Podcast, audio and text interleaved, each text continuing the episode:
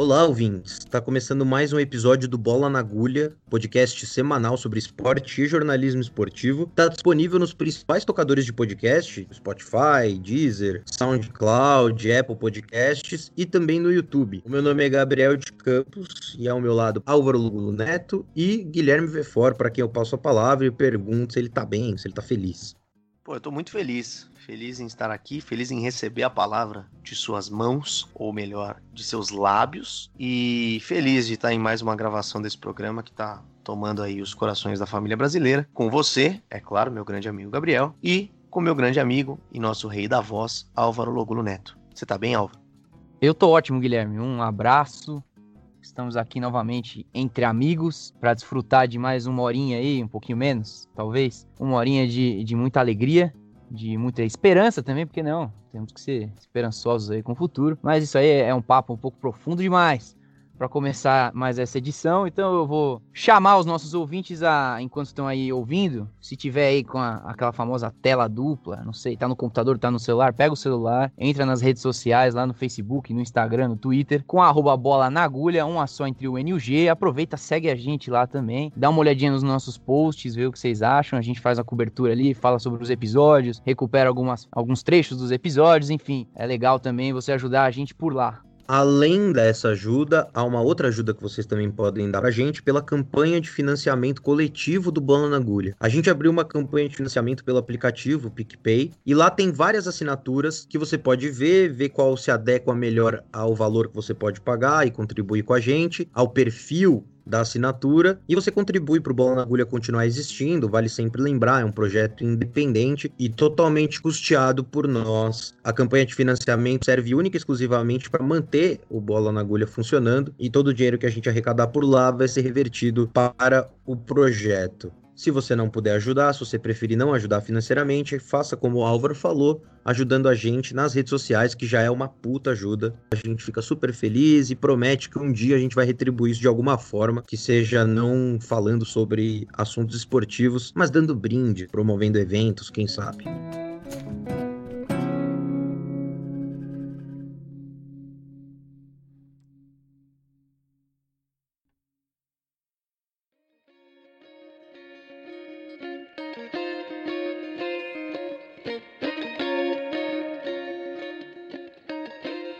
Essa semana voltamos a falar sobre a medida provisória 984, a MP do mandante, como ficou conhecida. A medida provisória tinha como principal ponto alterar os direitos de transmissão no Brasil. Com ela, os direitos passariam a ser exclusivos do mandante das partidas. Além disso, a MP também previa a redução do tempo mínimo de contrato que os clubes firmavam com os atletas, de 90 para 30 dias. Esse ponto tramita no PL 1013, do qual falamos no episódio passado com o economista César Graffietti. Por último, a MP também alterava regras de patrocínio.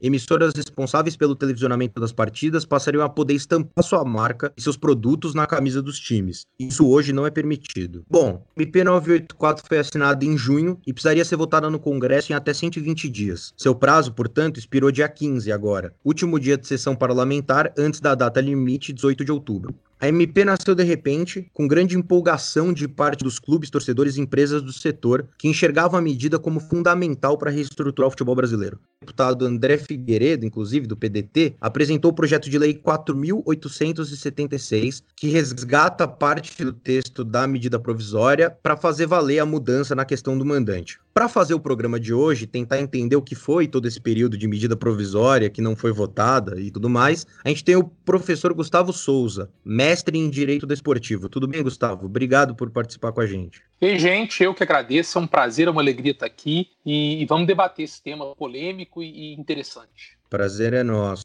Qual que é o saldo que você faz, Gustavo, do que foram esses 120 dias, contando todo esse furor que houve de todas as partes envolvidas e interessadas nessa medida provisória? O que que a gente pode enxergar como conclusão do que foram esses 4 meses sem que ela fosse assinada, mas ainda vigente? É interessante, porque esses 4 meses, de certa forma, se a ideia, né, do presidente era dar uma cutucada na Globo e prejudicar a Globo, eu penso que o tiro saiu pela culatra. Pelo seguinte, já algum tempo, a Globo já tinha manifestado desinteresse nos campeonatos estaduais. Já existia todo um debate lá dentro do Grupo Globo, ou de se reorganizar os campeonatos estaduais, ou de realmente não renovar com os campeonatos estaduais. Quando vem a MP, que para muitos é a MP do Flamengo, que beneficiaria o Flamengo e tudo mais, a Globo aproveitou-se e rescindiu com o Campeonato Carioca. Quer dizer, o Campeonato Carioca de 2021, até o presente momento, não tem transmissão pela Globo. E com a não renovação da MP, né, vamos usar esse termo por enquanto, depois a gente entra nos meandros técnicos, voltando ao status quo ante, ou seja, a situação em que precisa-se ter um contrato de direito de arena, de direito de transmissão com todos os participantes da partida, voltou para o que era bom para a Globo. E a Globo ainda se aproveitou desse momento para ficar livre dos campeonatos estaduais que não lhe interessavam mais em razão do custo operacional e do retorno que trazia. Agora, o fato é que a gente identifica que quando se fala de Brasília, quando se fala de legislação, quando se fala em mudança legislativa, o lobby é muito maior do que o interesse público. Porque essa MP, a verdade é que ela era boa. Os pontos que ela mudou, e aí vamos focar no direito de transmissão e no patrocínio, da possibilidade de patrocínio por empresas de radiodifusão, isso era vantajoso, tanto para os clubes quanto para os torcedores. Vale lembrar que se não houvesse essa MP, a final do Campeonato Carioca seria uma final secreta, porque não ia ter torcida no estádio e não ia poder ter transmissão, porque a Globo não tinha contrato com o Flamengo. E no final das contas, o torcedor foi brindado com a exibição da partida que foi ao vivo pelo SBT, o primeiro jogo pela internet e o segundo jogo pelo SBT. Então esses 120 dias serviram de laboratório para a gente entender essa novidade. Acabou tendo dois vencedores. A Globo, que pôde se aproveitar do momento para ficar livre do Campeonato Carioca, que ela não queria mais, e para colocar ainda mais pressão nos outros estaduais, e o do Bragantino, que era o Red Bull Bragantino, né, que foi o único clube que chega na Série A sem contrato com a Globo e que pôde negociar melhor os direitos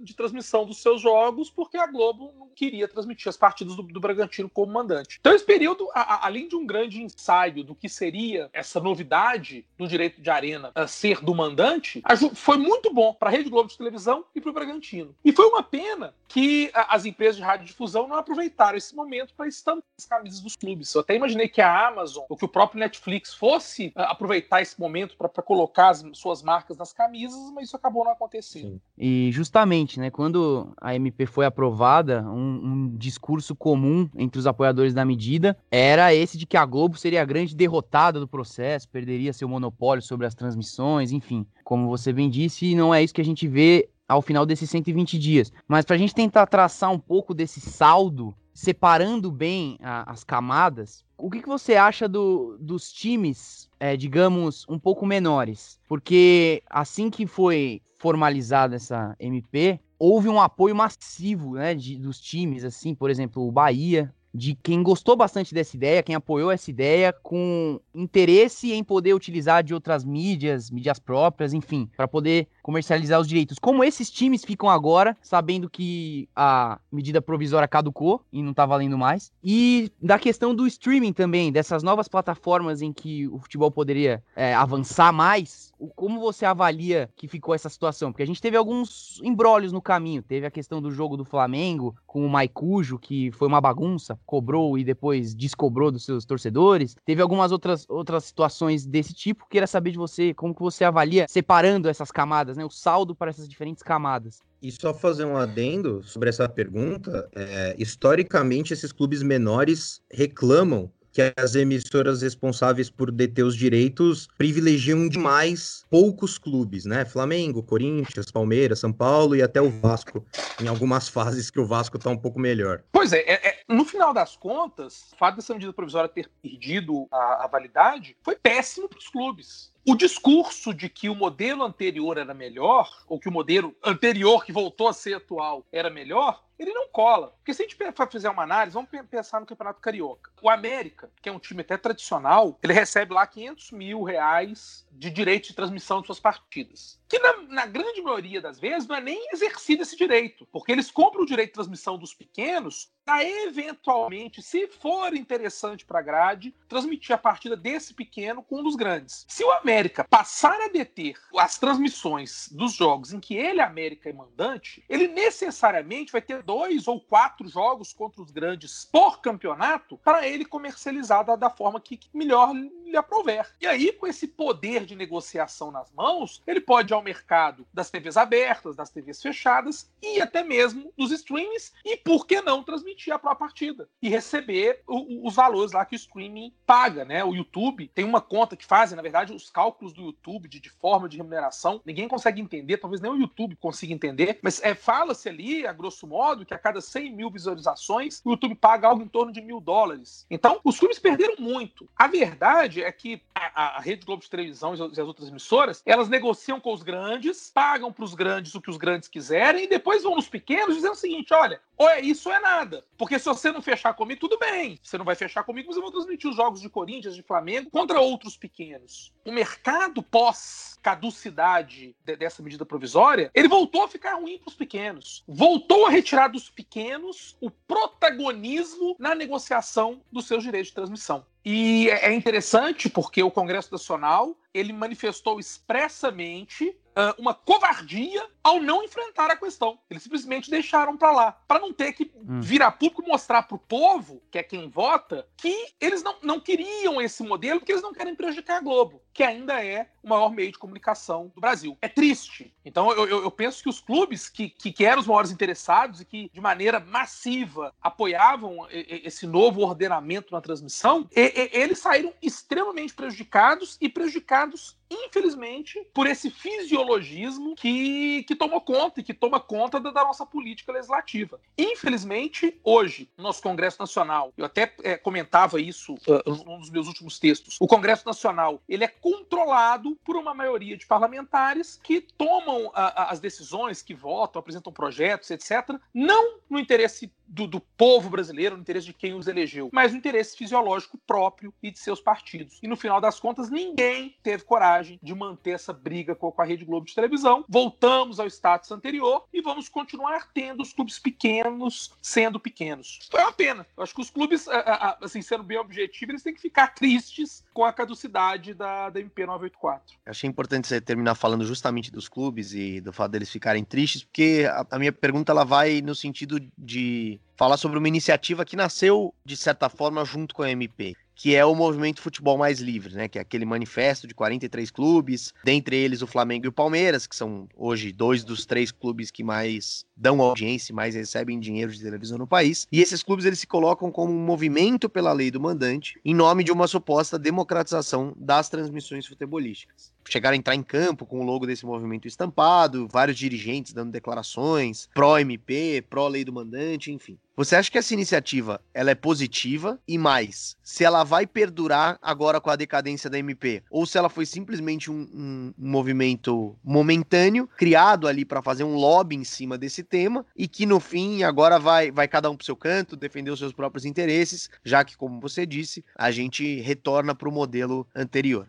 Eu espero que os clubes mantenham essa união e banquem essa vontade deles de termos o direito de arena, o direito de transmissão pertencente ao mandante. Espero que mantenham. É muito complicado aqui no Brasil a gente falar em união de clubes. Infelizmente, os nossos clubes, eles não conseguiram entender ainda que a rivalidade tem que ficar dentro das 4 linhas. E que fora das 4 linhas, eles têm um produto, que é um campeonato, uma competição, a ser entregue para o mercado consumidor. E quando essa rivalidade sai das 4 linhas, esse produto a ser entregue para o mercado consumidor, ele é extremamente prejudicado e desvalorizado. Percebam que um campeonato como o nosso, que é extremamente competitivo, seguramente, se não o mais competitivo, mas um dos mais competitivos do mundo em termos de pontos corridos, e a gente tem uma competição esse ano, por exemplo, que rodada após rodada tá ali Flamengo, Atlético, Internacional, brigando pela liderança da competição, e a gente não consegue ainda cravar que o campeão vai ser um desses 3. Então nós temos um produto espetacular para ser vendido. E no momento em que eu divido as forças de negociação, em que eu obrigo um maior conluio de vontades para poder vender um direito de transmissão, eu enfraqueço, porque é muito difícil 20 clubes, os 20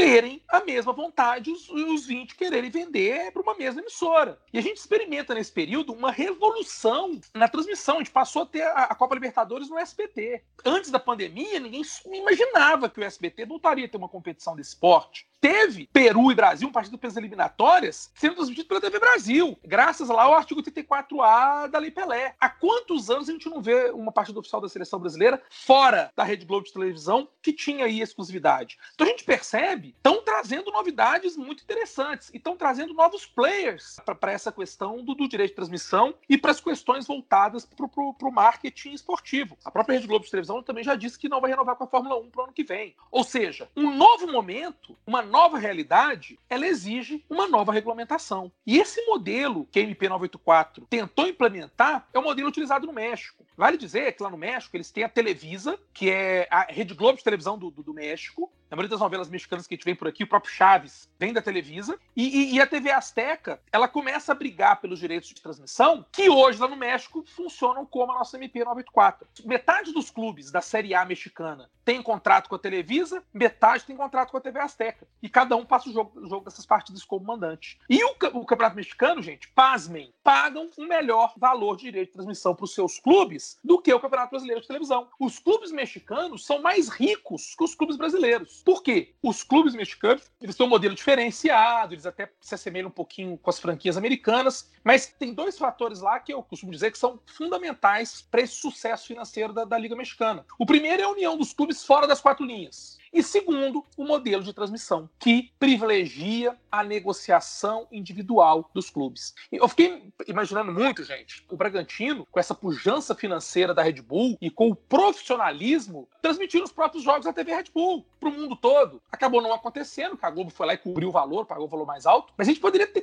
tido os jogos do Red Bull Bragantino com o Flamengo, com o Corinthians, com o São Paulo, com o Atlético, com o Vasco, sendo transmitidos pela TV Red Bull para o mundo inteiro, via streaming. Infelizmente, a gente perdeu o trem da história, ou estamos perdendo o trem da história. E para piorar, essa semana sai um projeto de lei do Pedro Paulo, que é um deputado do Rio de Janeiro, que inclusive é o autor do projeto de lei do Clube Empresa, um projeto de lei para obrigar os clubes a fazer uma liga. O que já nasce inconstitucional, porque o artigo 217 da Constituição, ele veta essa obrigatoriedade. Ele assegura a autonomia das entidades de prática desportiva. Infelizmente, a gente tem poderes da República que utilizam o desporto e a sua capacidade de infiltração, de massificação, de publicidade, para fins fisiológicos, para fins de autopromoção. E é tudo que a gente não precisa nesse momento. O que a gente precisa é de clubes bem estruturados, clubes que atuem com fair play financeiro, que se unam fora das quatro linhas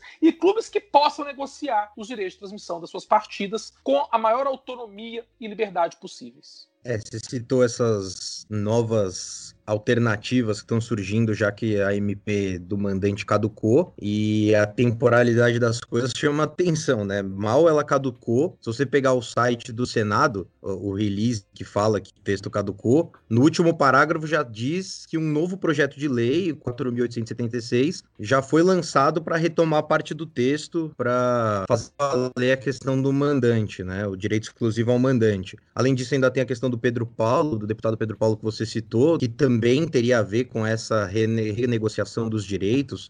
São todas histórias envolvidas. Mas, Gustavo, no nosso episódio 6, o Luiz Marcondes, que é um rapaz que você deve conhecer, afirmou que um dos grandes problemas da medida provisória e de se legislar algo tão relevante por meio de medida provisória é o risco de se criar uma situação de insegurança jurídica. Mas o que a gente tem visto é que muitas MPs do governo estão caducando, não estão passando, e aí pode entrar nessa linha do que você falou, a despeito dos interesses da opinião pública, digamos assim. Como você enxerga esse projeto de lei? Você enxerga o projeto de lei 4.876 como uma medida tão interessante e favorável aos clubes como você tem colocado sobre a medida provisória? Porque o que parece é que tem um esforço só de bombardear o Congresso com pautas favoráveis aos clubes até que alguma finalmente passe, né? Conheço muito o Luiz Marcondes, é um grande amigo, uma grande figura. Fala pouco ele, né? Ele consegue falar mais do que eu. Só um pouco. É um cara incrível. Bom, quando a gente pensa no futebol brasileiro de maneira macro, né, é importante que a gente vislumbre que o momento atual do mundo é um momento de maior liberdade e um momento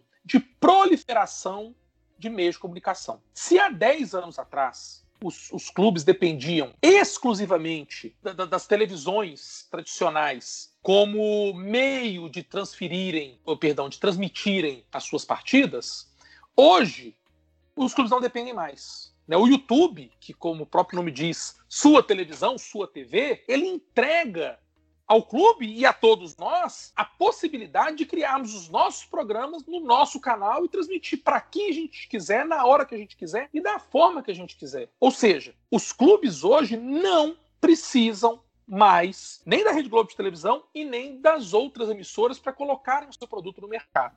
Tanto é verdade que a Fórmula 1, tão logo a Rede Globo informa que não vai transmitir no ano que vem, a FIA já vem e diz, olha, brasileiros, fiquem tranquilos, vocês terão transmissão da Fórmula 1 ao vivo para o Brasil no ano que vem. Por quê? Se ninguém adquirir o direito de transmissão, eles vão passar na Fórmula 1 TV.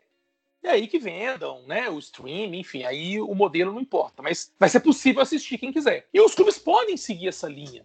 Essa linha é possível de ser seguida. E quando a gente pensa na MP 984 e no projeto de lei que busca essa alteração, a gente pensa numa possibilidade de se dar a liberdade aos clubes. Eu até cheguei a escrever na época, eu falei, olha, é MP da liberdade, dos clubes poderem negociar livremente as suas partidas. E quando eu necessariamente eu fixo os dois participantes como titulares do direito de arena, eu tenho aí uma divisão de forças. A gente não precisa nem fazer um exercício imenso de interpretação para entender que numa partida entre Corinthians e Santo André, o Corinthians vai negociar muito melhor a parte do Corinthians do que o Santo André. É óbvio. E se eu tenho uma situação em que é só o mandante, no jogo que o Santo André for mandante contra o Corinthians, o Santo André vai poder negociar do jeito que ele quiser. E se ninguém quiser passar, o Santo André passa no streaming do jeito que melhor lhe aprover. Quer dizer, são pautas muito interessantes para os clubes. Mas a gente volta à questão do fisiologismo parlamentar. A gente passou um momento, e aí vocês destacam o fato das MPs do Bolsonaro não estarem passando no Congresso, estarem caducando. A gente viveu um período muito grande de briga aberta entre Poder Executivo e Poder Legislativo. Briga esta que se encerrou com aquele fatídico abraço do Bolsonaro no Dias Toffoli, quando eles se reuniram para comer uma pizza e assistir o jogo de Palmeiras e Ceará. E que eu até fiz questão de escrever na minha coluna, eu falei, olha, quando foi Palmeiras e Ceará, eu nem sei, porque quem perdeu ali foi o Brasil. A partir do momento em que o Poder Executivo, que defendeu durante toda uma campanha eleitoral a não aceitação da velha política, esse Poder Executivo, ele se curva à velha política, ele se curva justamente para tudo aquilo que ele levar ao Congresso ser aprovado. Então, essa realidade até tende a mudar. Agora, eu penso que a gente faz democracia e que a gente muda as coisas é com esse cabo de guerra, é com esse sistema de freios e contra-freios, de bombardear mesmo o Congresso Nacional, e a gente tem que bombardear mesmo, eles estão lá para serem bombardeados por nós, para que a gente consiga aprovar aquilo que é de interesse público e não necessariamente de interesse deles. Então eu vejo com muito bons olhos esse bombardeio de medidas para atender aos interesses públicos, tanto de torcedores quanto de clubes. É uma pena que nos leve a uma situação em que é possível termos uma lei, que a verdade é que a medida provisória tem poder de lei, com uma validade tão curta, de 120 dias, e que se ela caducar fica por isso mesmo, e aí traz uma grande instabilidade jurídica. E aí é o que eu costumo dizer. É difícil explicar isso para o estrangeiro. Às vezes o cara está doido para investir no Brasil, aí ele vê que durante um momento de pandemia, durante um momento que a gente praticamente não teve jogo na televisão, tem uma norma que muda a forma de transmitir, fica 120 dias valendo, depois deixa de valer, ele fala, puxa vida, eu não vou colocar meu dinheiro nessa confusão, não. E aí é um outro problema que a gente tem que contornar. É o que as pessoas falam, que o Brasil não é para amadores, E realmente, para poder investir no Brasil, atuar no Brasil, trabalhar no Brasil, tem que ser muito profissional e estar muito preparado para todas essas variáveis que norteiam as decisões, não só desportivas, Mas da nossa vida pessoal mesmo. Gustavo, a gente está falando bastante sobre a questão das transmissões e de como isso transformou a realidade aí do futebol brasileiro nesses últimos 4 meses, ou no fim não transformou, mas eu queria tocar em outro aspecto da MP, que é a questão da mudança no regime trabalhista, A MP, ela muda a possibilidade dos clubes assinarem um contrato mínimo com os jogadores. Esse prazo mínimo antes era de 90 dias, e aí com a MP ele se tornou de 30 dias. E agora na PL 2013, que foi também uma PL apresentada ali no começo da quarentena e do estado de emergência, também existia essa previsão de mudança no regime trabalhista e no contrato mínimo com os atletas. E o que a gente sente é que esse ponto em si, assim como, por exemplo, as tentativas de mudança no Profute, de renegociação no Profute, que são o que a gente discutiu no programa passado com César Graffietti, são, de certa forma, medidas dos clubes para tentarem aplacar a situação financeira ruim que eles passam, né? E esse lobby dos clubes, ele parece ser bastante forte, né? Você falou do fisiologismo do parlamento em relação à Globo, mas o que a gente viu foi que em 10 dias de estado de emergência já tinha uma medida provisória e 2 projetos de lei que buscavam transformar a situação do futebol brasileiro, de modo que os clubes tivessem que gastar menos dinheiro, ou tivessem que renegociar suas dívidas, ou pudessem criar contratos trabalhistas menores e menos seguros. E no fim, parece o que parece, e aí é o que eu te pergunto, você acha que os clubes também não usaram a pandemia, de certa forma, para se favorecer e para tentar aprovar medidas em benefício próprio? E mais, essas manobras por meio da MP, por meio da lei, para mudar os direitos trabalhistas. Você não acha que existe um risco aí também, um risco de criação de insegurança justamente nesse ponto dos direitos trabalhistas no esporte, que a gente já sabe que não necessariamente são sempre respeitados? Bom, vamos lá. Primeiro, quando a MP vem e estabelece a possibilidade de se fazer um contrato de trabalho com prazo menor, essa medida naquele momento era necessária, porque o prazo mínimo de 3 meses, né, tradicional da Lei Pelé, ele foi utilizado pelos clubes que iriam disputar somente o campeonato estadual. Então os clubes menores, eles fizeram ali contrato de 3 meses, porque eles sabiam que ia disputar um campeonato estadual de fevereiro a maio e que depois eles iam encerrar as atividades. Quando veio a pandemia e os campeonatos são suspensos, esses clubes se viram na seguinte situação. Puxa vida, eu não tenho como renovar por mais 3 meses, porque eu não tenho nem dinheiro nem calendário para renovar por mais 3 meses, e ao mesmo tempo eu tenho um jogo para jogar. Então essa possibilidade de fazer um contrato por um prazo menor, ela foi essencial naquele momento, né, para garantir o retorno dos estaduais e para garantir aos clubes menores a possibilidade de recontratar os jogadores ou de montar um time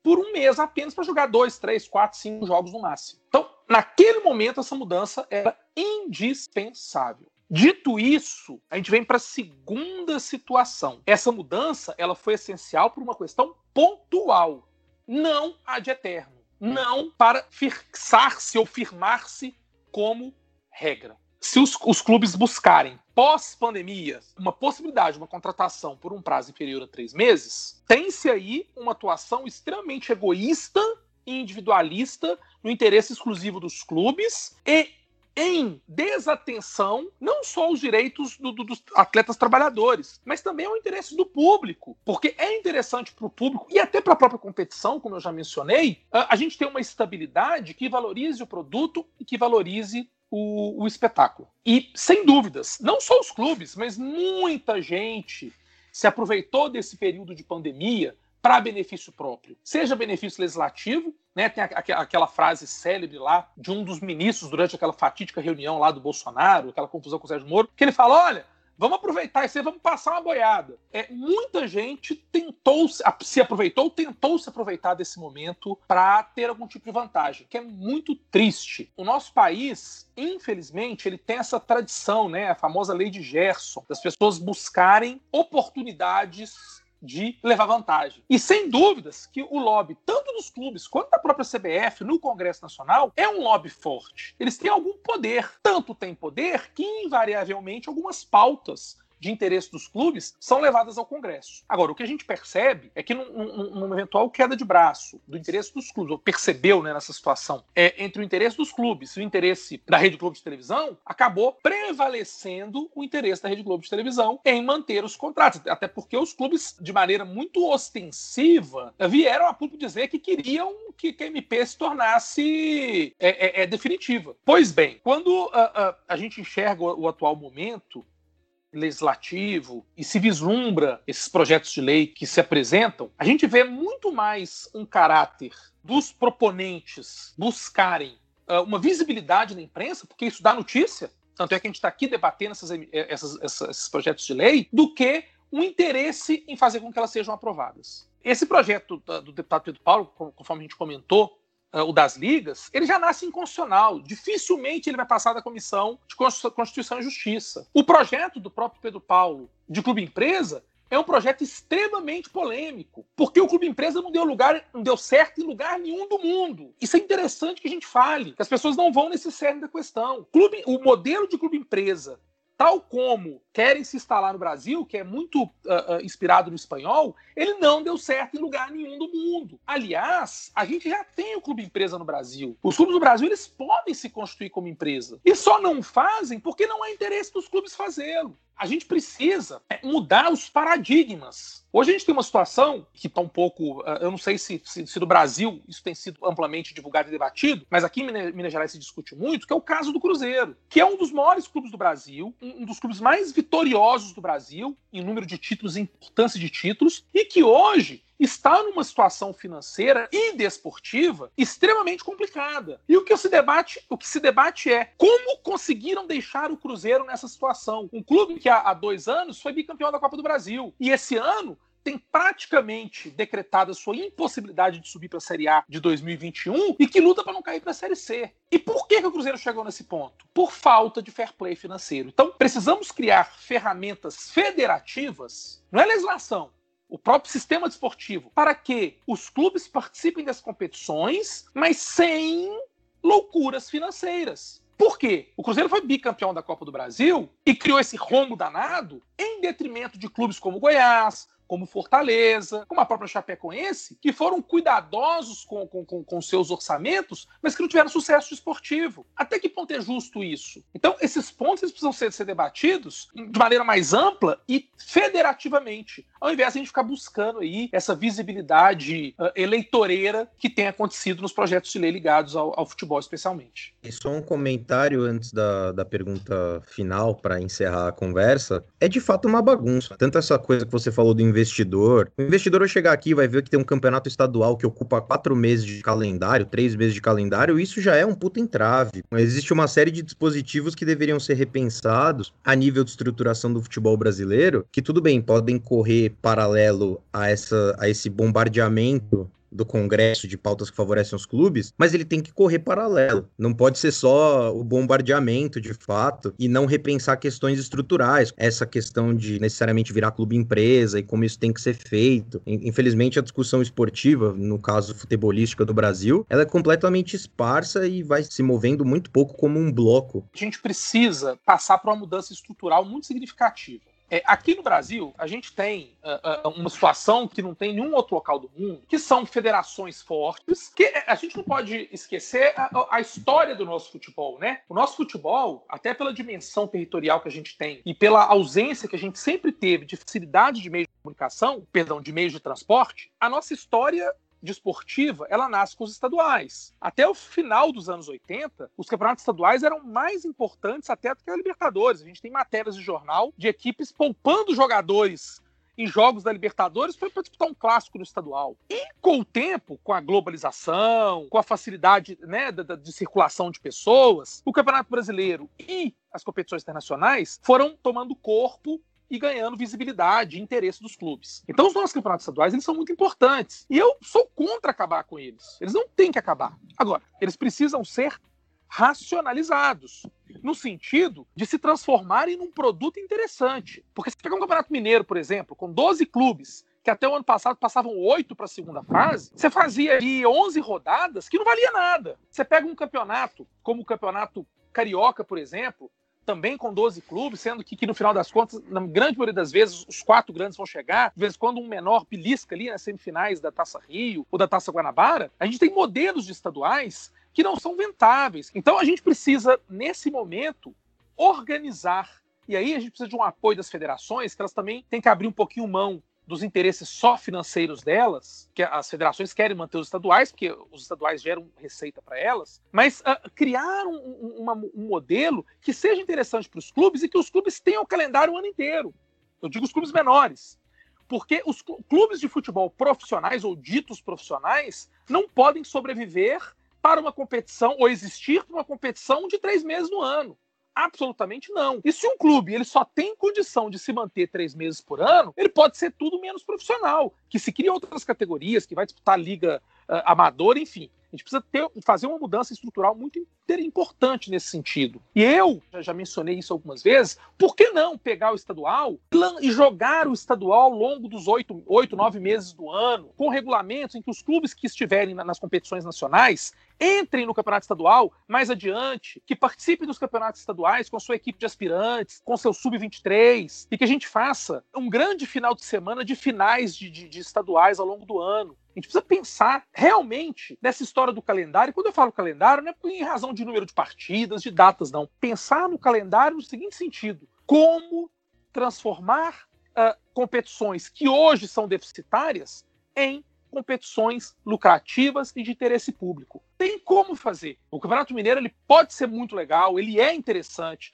O Campeonato Gaúcho a mesma coisa, o Carioca, o Baiano e por aí vai. Então precisamos repensar essa estrutura.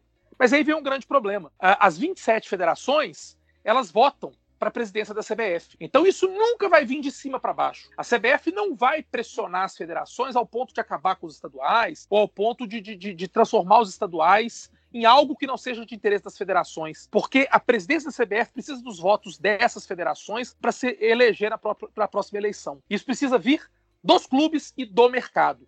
E eu acredito, sinceramente, que o desinteresse da Globo em transmitir os campeonatos estaduais vai ser o grande fomentador dessa mudança estrutural no calendário do futebol brasileiro. E essa é uma questão que a gente vai estar aguardando para ver no ano que vem, porque com o Brasileirão já com os direitos de televisão garantidos em contrato, enfim, a gente tem que aguardar para ver como que essa situação vai se desenrolar. E eu acho legal a gente, para concluir, fazer um apanhado geral, tentar ao menos tirar alguma conclusão sobre esses 120 dias da MP, porque para pessoa que não acompanha tanto o noticiário esportivo, e o noticiário esportivo que já se limita bastante a falar desse assunto, né, acaba não priorizando, a gente, ao construir esse episódio, que é o episódio de número 21, e como a gente já disse antes, a gente falou da MP logo que ela foi criada lá em junho, no episódio 6, a gente percebe que as notícias elas foram perdendo força ao ponto de que ontem e hoje não são todos os veículos que estão noticiando a perda de validade da MP. E durante esse processo, para quem não acompanha tanto, você acaba não entendendo algumas questões, né? Por exemplo, se os times eles estavam de fato interessados na concretização dessa MP, e de fato estavam, porque tentaram se reunir com o Rodrigo Maia, presidente da Câmara dos Deputados, e essa reunião acabou não acontecendo, e isso acaba também ficando difícil de entender por que não aconteceu, por onde que faltou mais movimentação, de quem eventualmente faltou essa movimentação para que essa MP não passasse batida e se concretizasse, enfim. Ao final disso tudo, eu queria saber de você se a Globo, que outrora foi vista como a grande prejudicada, acabou sendo a vencedora desse processo, e o que você espera do futuro, assim, quais são suas impressões sobre o que possivelmente pode acontecer. Esse projeto de lei, ele vai, enfim, vingar, a insistência vai ganhar e ele vai acabar passando. Como que você acredita que se dará agora os próximos capítulos dessa novela eterna? Pois é, eu penso que os clubes não conseguiram se mobilizar suficientemente para fazer uma pressão no Congresso Nacional ou na Câmara para que essa MP se convertesse em lei. Por outro lado, eu entendo que os clubes também identificaram que havia ali já uma briga, por que não dizer assim, uma briga entre o centrão ou o poder legislativo e o poder executivo, no caso o presidente Bolsonaro, no sentido de que também não adiantaria esse lobby, porque a caducidade dessa MP seria um instrumento de barganha importante para o centrão, e é o que aparentemente se mostrou com os fatos que se sucederam. Então faltou realmente esse empenho dos clubes, e que talvez não tenha sido realizado justamente por vislumbrar que não adiantaria fazê-lo. Infelizmente, esse projeto de lei que lá está, ele vai passar por uma série de discussões, de debates, vai ficar tramitando, indo e voltando um punhado de vezes. Dificilmente a gente vai ver um efeito prático tão cedo nesse sentido. Eu penso que essa mudança, ela só vai andar, ela só vai acontecer no momento em que a própria Rede Globo de televisão entenda que isso pode ser bom e deixe de manifestar-se tão contrariamente a esse modelo, ou quando a Rede Globo realmente disser que não quer mais o futebol brasileiro, ou que começar a abrir mão do Campeonato Brasileiro, por exemplo, que é o principal produto nacional que ela tem, e que os clubes se vejam totalmente com o chapéu na mão, precisando facilitar e viabilizar a sua transmissão, e que recorram ao Congresso Nacional nesse ato desesperado, como de novo fizeram na história do Profute, né? Buscando aí perdões, novas adequações para poder sobreviver. Eu acredito que a gente, o pessoal fala muito em novo normal, né, até um termo que eu odeio, porque eu não enxergo a existência de um novo normal. O que eu enxergo foi a pandemia como um catalisador de mudanças que já estavam em curso. Então, o home office ou o teletrabalho já era uma realidade. As audiências virtuais, aí, trazendo aí para o lado jurídico, elas já estavam acontecendo de maneira experimental, de maneira um pouco tímida, mas já estavam acontecendo. E a pandemia acabou catalisando esse movimento. E o mesmo acontece com o futebol. O streaming, ele já era uma realidade. As dificuldades financeiras da Globo e de outras emissoras, o próprio SBT também agora está promovendo uma demissão em massa. Esse movimento também já estava existindo. E aí a pandemia simplesmente acelerou essas mudanças. Então a gente está num período de mudanças. Logo, eu acredito que para 2021, 2022, a gente possa ter aí um reajuste ou um realinhamento de forças, tanto de meios de comunicação. É interessante, são números bem interessantes. A TV paga, ela está perdendo algo em torno de 100 mil assinantes por mês, né, ou perdeu nos últimos meses. Ato contínuo, os serviços de streaming, como o Globoplay, Netflix, o Amazon, praticamente dobraram de tamanho nesse período. O que a Globo perdeu de faturamento no seu canal de TV aberta, ela ganhou no seu Globoplay. Então, a gente passa por uma fase de reajuste, de realinhamento, de reassentamento, e a gente só vai conseguir compreender a magnitude disso e aonde a gente vai chegar com isso daqui a alguns anos. A gente está vivenciando e participando da história. É isso. Também a gente precisa respeitar o tempo do programa, porque o assunto poderia esticar muito mais. As portas estão abertas para o Gustavo voltar, porque com certeza a gente vai ter novos desdobramentos sobre esse assunto e muitos outros que podem vir a aparecer relacionados ao tema. Gustavo, obrigado pela participação, por explicar vários pontos dessas medidas, desses projetos que estão tramitando no Congresso ou caducando no Congresso e que envolvem diretamente o futebol brasileiro e a bagunça que tem sido o futebol brasileiro, especialmente nesse ano. Obrigado por participar. Imagina, eu que agradeço, foi um prazer, uma alegria e sempre que puder ser útil, apesar de falar demais, contem comigo, tô sempre aí. Um abraço. Tem algum canal, alguma página, algum lugar em que as pessoas podem acompanhar o seu trabalho, que você queira passar? Suas redes sociais, enfim? Claro, vamos lá. O meu Instagram, @GustavoLPSouza. Eu tenho duas colunas mensais, na verdade. Uma no Lei em Campo, do Portal UOL. Outra na Rádio Tatiaia, aqui de Minas Gerais. Então, nos respectivos sites, eu tenho colunas lá semanais. E tem o meu blog, gustavolpsouza.com. Então fiquem à vontade para acessar as mídias aí, vai ser uma alegria tê-los com a gente. Maravilha. Sigam o Gustavo, acompanhem a produção dele diária. E quando houver oportunidade, ele volta aqui. Obrigado, viu, Gustavo? Até a próxima. Valeu, gente. Obrigadão. Até a próxima.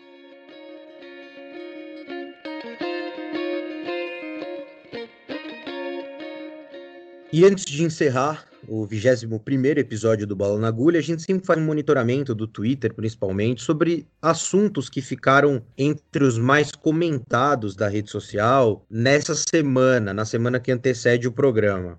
Teve um assunto que ficou super em alta, muito em alta, por razões óbvias, no começo da semana, que foi o caso do Robinho, que foi condenado por estupro em primeira instância na Itália, pelo estupro coletivo de uma jovem, e foi contratado pelo Santos apesar dessa condenação. Isso gerou uma grande repercussão nas redes sociais, boa parte das pessoas, em especial mulheres, criticando a decisão do Santos, criticando a postura do clube em ignorar a condenação do Robinho, por ele ser um ídolo no final da carreira, para encerrar a carreira no Santos. Mas como se passaram muitos dias e tem muita gente especialista no assunto, muito mais gabaritada do que a gente para falar sobre o assunto, que falou ao longo da semana, a gente recomenda que vocês busquem esses conteúdos, são muito mais completos, em especial o trabalho das vibradoras, da Renata Mendonça, que chegou a participar com a gente aqui do Linha Fina, falaram longamente sobre esse assunto ao longo da semana. Também vale citar o que aconteceu com a Ana Thaís Matos, a repórter do Grupo Globo, teve as suas contas invadidas depois que ela se colocou contrária à decisão do Santos.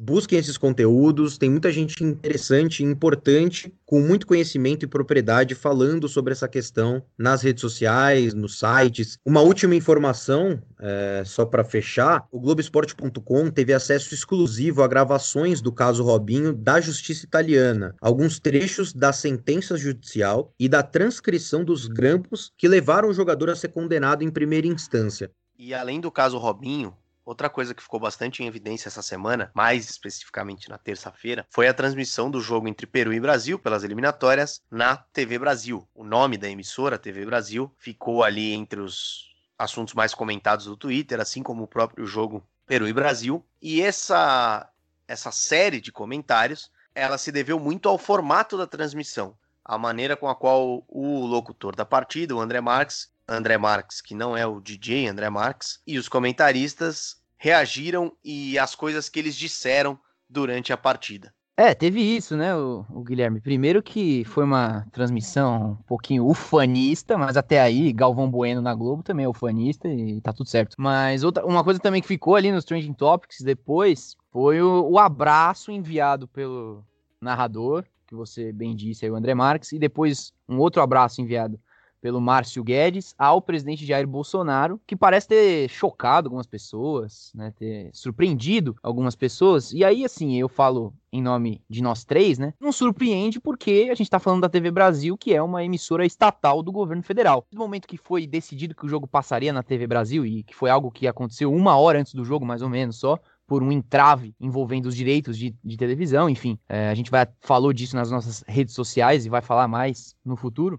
Teve essa bagunça, a Globo não conseguiu transmitir, ficou com a TV Brasil, e aí já era esperado que esse tipo de coisa fosse acontecer, o que não deixa de ser importante a gente citar, que também foi algo bastante comentado, esse abraço enviado ao presidente. E aí, para terminar, só um dado de curiosidade, este jogo entre Peru e Brasil rendeu uma audiência histórica para a TV Brasil, a maior em São Paulo, desde que ela foi fundada em 2007. Mas para vocês terem ideia, o pico da audiência, que ficou em 4 pontos, né, do Ibope, na Grande São Paulo, entre o horário do jogo, às 21h e 23h, não chega nem perto do nível que a Globo atingiu nesse mesmo horário, exibindo novela A Força do Querer, que é uma novela repisada, hein? Se eu não estou enganado, aí o Guilherme, que é um fã de novelas, vai poder dizer melhor. Uma novela antiga, e depois a série Sob Pressão, que eu não tive a oportunidade de ver, enfim. A Globo conseguiu 28 pontos com esses dois programas, sendo que o jogo da Seleção Brasileira na TV Brasil, como eu disse, chegou no pico de 4 pontos no mesmo horário. Realmente, A Força do Querer é uma novela que está sendo reprisada. Uma baita novela, né, pelo visto. Mas Sob Pressão são episódios novos aí, a série Sob Pressão Plantão Covid, né? Episódios novos especiais que estão dando o que falar aí, atuações aparentemente estonteantes de Marjorie Stiano e grande elenco. Mas assim, não, só pra terminar dizendo que é isso, entendeu? Claro, teve a questão do jogo ser colocado em cima da hora na TV Brasil, até uma divulgação ruim, os próprios comentaristas e narrador do jogo pedindo pra galera mandar no grupo de Zap aí da família, pô, põe na TV Brasil aí, tinha o jogo da seleção, enfim. Foi uma bagunça completa, e isso contribui também pra ser difícil de você saber que o jogo tava passando, mas fica aí esse dado curioso de audiência, que é uma coisa que a gente gosta bastante de falar aqui no Bola na Agulha.